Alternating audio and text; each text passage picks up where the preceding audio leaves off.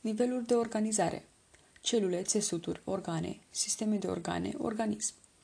Există diferite niveluri de organizare a corpului uman, fiecare contribuind în final la cer morfofuncțional al întregului organism. Celula.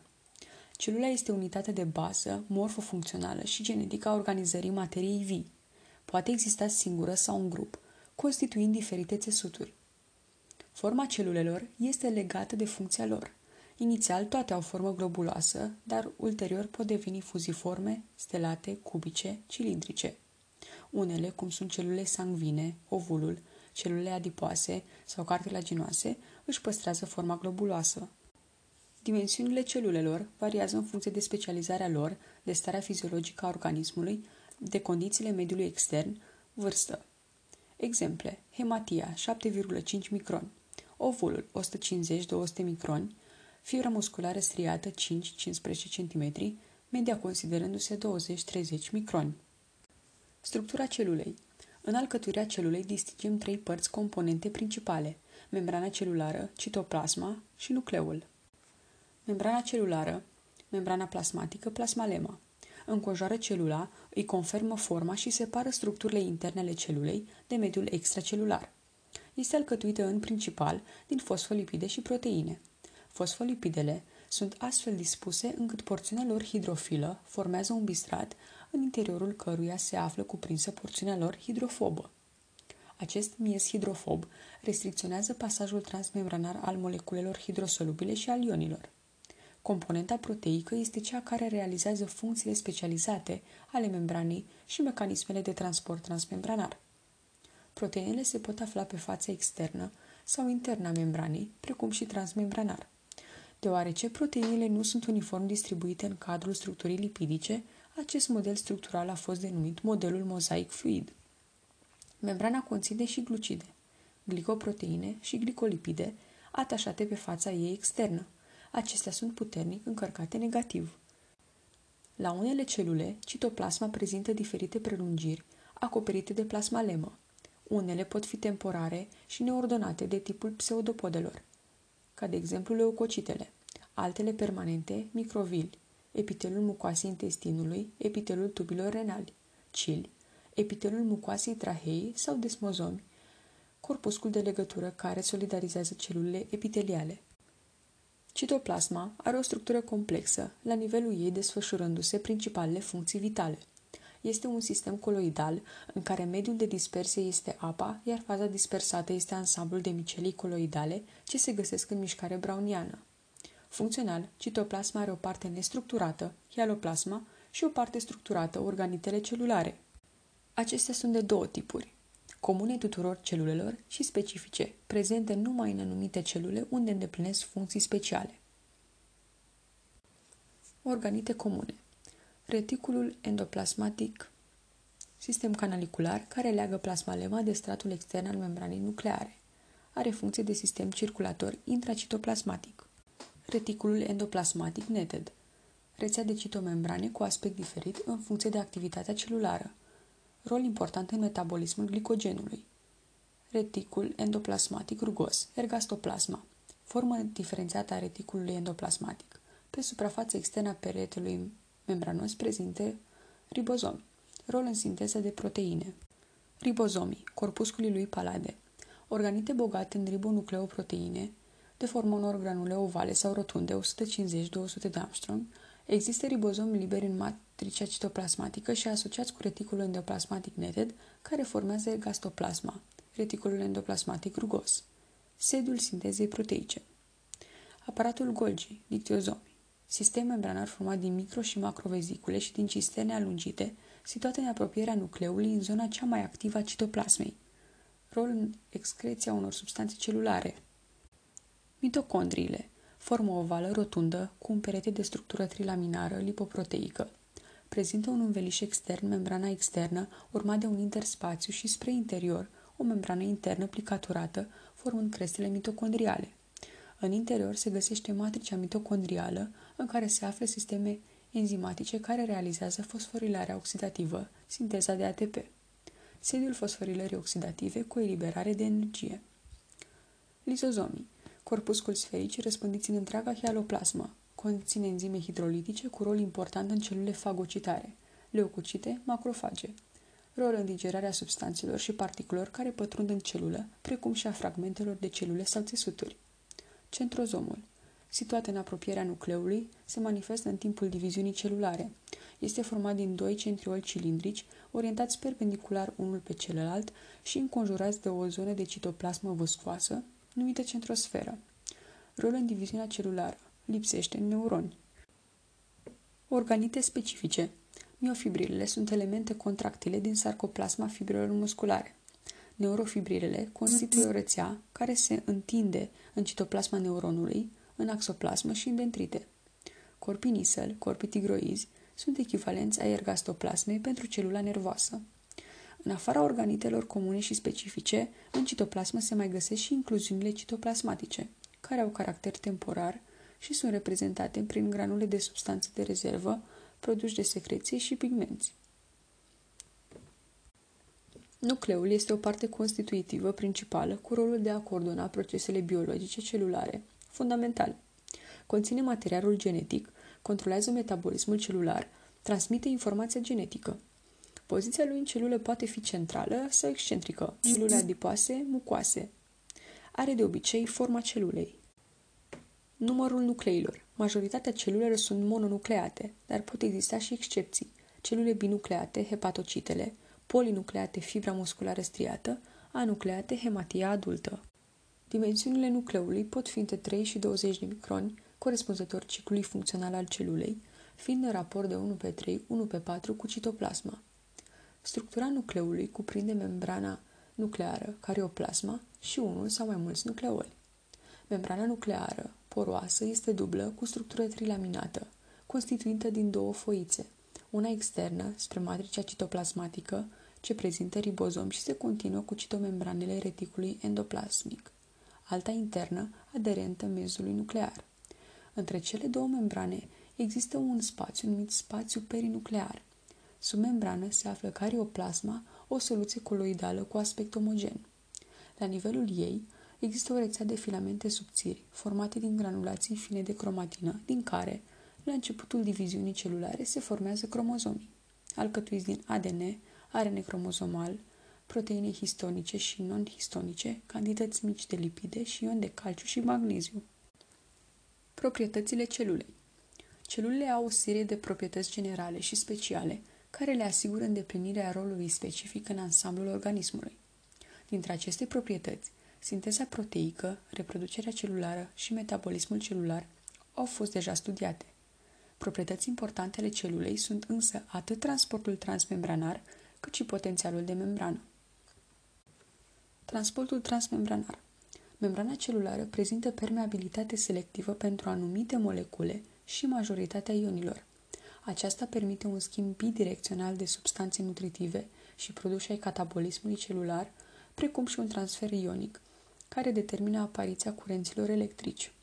Mecanismele implicate în transportul transmembranar pot fi grupate în două categorii principale: mecanisme care nu necesită prezența unor proteine membranare transportoare, cărăuși, și mecanisme care necesită prezența unor astfel de proteine. Din prima categorie fac parte difuziunea și osmoza, iar din a doua difuziunea facilitată și transportul activ. Un alt mod de a clasifica transportul transmembranar ține cont de consumul energetic necesar pentru realizarea lui. Astfel, există transport pasiv, care nu necesită energie pentru a se desfășura și cuprinde difuziunea, osmoza și difuziunea facilitată, și transportul activ, care necesită cheltuială energetică, ATP. Mecanisme care nu utilizează proteine transportoare. Difuziunea. Moleculele unui gaz, ca și moleculele și ionii aflați într-o soluție, se găsesc într-o mișcare dezordonată, permanentă, rezultat al energiei lor. Această mișcare, numită difuziune, determină răspândirea uniformă a moleculelor într-un volum de gaz sau soluție. De aceea, ori de câte ori există o diferență de concentrație, gradient de concentrație între două compartimentele unei soluții, mișcarea moleculară tinde să elimine această diferență și să distribuie moleculele uniform. Datorită structurii sale, membrana celulară nu reprezintă o barieră în difuziunea moleculelor nepolarizate, liposolubile, de exemplu, oxigenul sau hormonii steroizi. Moleculele organice, care prezintă legături covalente polare, dar nu sunt încărcate electric, de exemplu dioxidul de carbon, etanolul sau urea, pot de asemenea difuza prin membrana celulară. Moleculele polarizate mai mari, de exemplu glucoza, nu pot traversa membrana celulară prin difuziune și de aceea au nevoie de proteine transportoare. De asemenea, membrana nu permite pasajul ionic liber. Acesta va avea loc doar la nivelul canalelor ionice cu structură proteică, formațiuni membranare cu dimensiuni atât de mici încât nu pot fi vizualizate nici cu ajutorul microscopului electronic. Osmoza este difuziunea apei solventului dintr-o soluție. Pentru ca ea să se producă, membrana care separă cele două compartimente trebuie să fie semipermeabilă, să fie mai permeabilă pentru moleculele de solvent decât pentru cele de solvit. Apa va trece din compartimentul în care concentrația ei este mai mare, soluție mai diluată, în cel cu concentrație mai mică, soluție mai concentrată. Forța care trebuie aplicată pentru a preveni osmoza se numește presiune osmotică. Ea este proporțională cu numărul de particule dizolvate în soluție. Mecanisme care utilizează proteine transportoare. Moleculele organice polarizate și cu greutate moleculară mare traversează membrana celulară cu ajutorul proteinelor transportoare membranare. Acest tip de transport este specific saturabil. Va exista un transport maxim pentru o anumită substanță și pentru aceeași proteină transportoare poate apărea competința între moleculele de transportat. Difuziunea facilitată. În acest caz, moleculele se deplasează conform gradientului de concentrație și nu este necesară energie pentru transport. Transportul activ asigură deplasarea moleculelor și a ionilor împotriva gradientelor lor de concentrație și se desfășoară cu consum de energie furnizată de ATP. Este de mai multe tipuri. Primar. Pentru funcționarea proteinei transportoare este necesară hidroliza directă a ATP-ului. În acest caz, proteinele transportoare se numesc pompe. Secundar, cotransport. Energia necesară pentru transferul unei molecule sau ion împotriva gradientului său de concentrație este obținută prin transferul altei energii conform gradientului ei de concentrație. De exemplu, pompa de natriu-potasiu. O categorie specială de transport este cel vezicular. Acesta poate fi endocitoză, în care materialul extracelular este captat în vezicule formate prin invaginarea membranei celulare și transferat intracelular, sau exocitoză, în care materialul intracelular este captat în vezicule care vor fuziona cu membrana celulară, iar conținutul lor va fi eliminat în exteriorul celulei. Forme particulare de endocitoză sunt fagocitoza și pinocitoza. Potențialul de membrană. Permeabilitatea selectivă a membranei, prezența intracelulară a moleculelor nedifuzabile încărcate negativ și activitatea pompei natriu-potasiu creează o distribuție inegală a sarcinilor de o parte și de alta a membranei celulare. Această diferență de potențial este denumită potențial de membrană. Potențialul membranar de repaus are o valoare medie de minus 65 mV până la minus 85 mV, valoarea apropiată de cea a potențialului de echilibru pentru potasiu și depinde de permeabilitatea membranei pentru diferitele tipuri de ioni. Termenul de repaus este introdus pentru a desemna un potențial de membrană atunci când la nivelul acesteia nu se produc impulsuri electrice. Valoarea acestui potențial se datorează activității pompei natriu-potasiu, care reintroduce în celulă potasiu difuzat la exterior și expulzează natriu pătruns în celulă într-un raport de 2 potasiu la 3 natriu. În acest mod, o celulă își menține relativ constantă concentrația intracelulară a ionilor de natriu și potasiu și un potențial membranar constant în absența unui stimul. Potențialul de acțiune este modificarea temporară a potențialului de membrană. Celulele stimulate electric generează potențiale de acțiune prin modificarea potențialului de membrană. Mecanismele de producere, aspectul și durata potențialului de acțiune sunt diferite în funcție de tipul de celulă, dar principiul de bază este același. Modificarea potențialului de membrană se datorează unor curenți electrici care apar la trecerea ionilor prin canale membranare specifice ce se închid sau se deschid în funcție de valoarea potențialului de membrană. Pentru a enumera fazele potențialului de acțiune, se poate lua ca exemplu neuronul. Pragul. Celulele excitabile se depolarizează rapid. Dacă valoarea potențialului de membrană atinge un nivel critic, numit potențial prag. Odată acest prag atins, depolarizarea este spontană. Potențialul de acțiune este un răspuns de tot sau nimic. Stimulii cu o intensitate inferioară pragului, subliminari, nu provoacă depolarizarea și declanșarea unui impuls, iar stimulii supraliminari nu determină o reacție mai amplă decât stimulul prag. Panta ascendentă. Depolarizarea apare după atingerea potențialului prag și se datorează creșterii permeabilității membranei pentru natriu. Acesta va intra în celulă prin canale speciale pentru acest ion, care sunt voltaj dependente și care se deschid atunci când potențialul de membrană atinge valoarea prag. Panta descendentă, repolarizarea. Potențialul revine către valoarea de repauz. Acest fapt se datorează ieșirii potasiului din celulă prin canale speciale pentru acest ion, care se deschid de asemenea în prezența stimulului. Perioada refractară reprezintă intervalul de timp pe parcursul căruia este dificil de obținut un potențial de acțiune. Există două perioade refractare. Perioada refractară absolută, pe parcursul căreia, indiferent de intensitatea stimulului, nu se poate obține un nou potențial de acțiune. Cuprinde panta ascendentă a potențialului de acțiune și o porțiune din cea descendentă și se datorează inactivării canalelor pentru natriu. Perioada refractară relativă, pe parcursul căreia se poate iniția un al doilea potențial de acțiune dacă stimulul este suficient de puternic. Potențialul de acțiune obținut astfel are o viteză de apariție a pantei ascendente mai mică și o amplitudine mai redusă decât în mod normal. Potențialul de acțiune, odată generat în orice punct al unei membrane excitabile, va stimula la rândul lui zonele adiacente ale acesteia, propagându-se în ambele sensuri, până la completa depolarizare a membranei. Transmiterea depolarizării în lungul unei fibre nervoase sau musculare poartă denumirea de impuls, nervos sau muscular.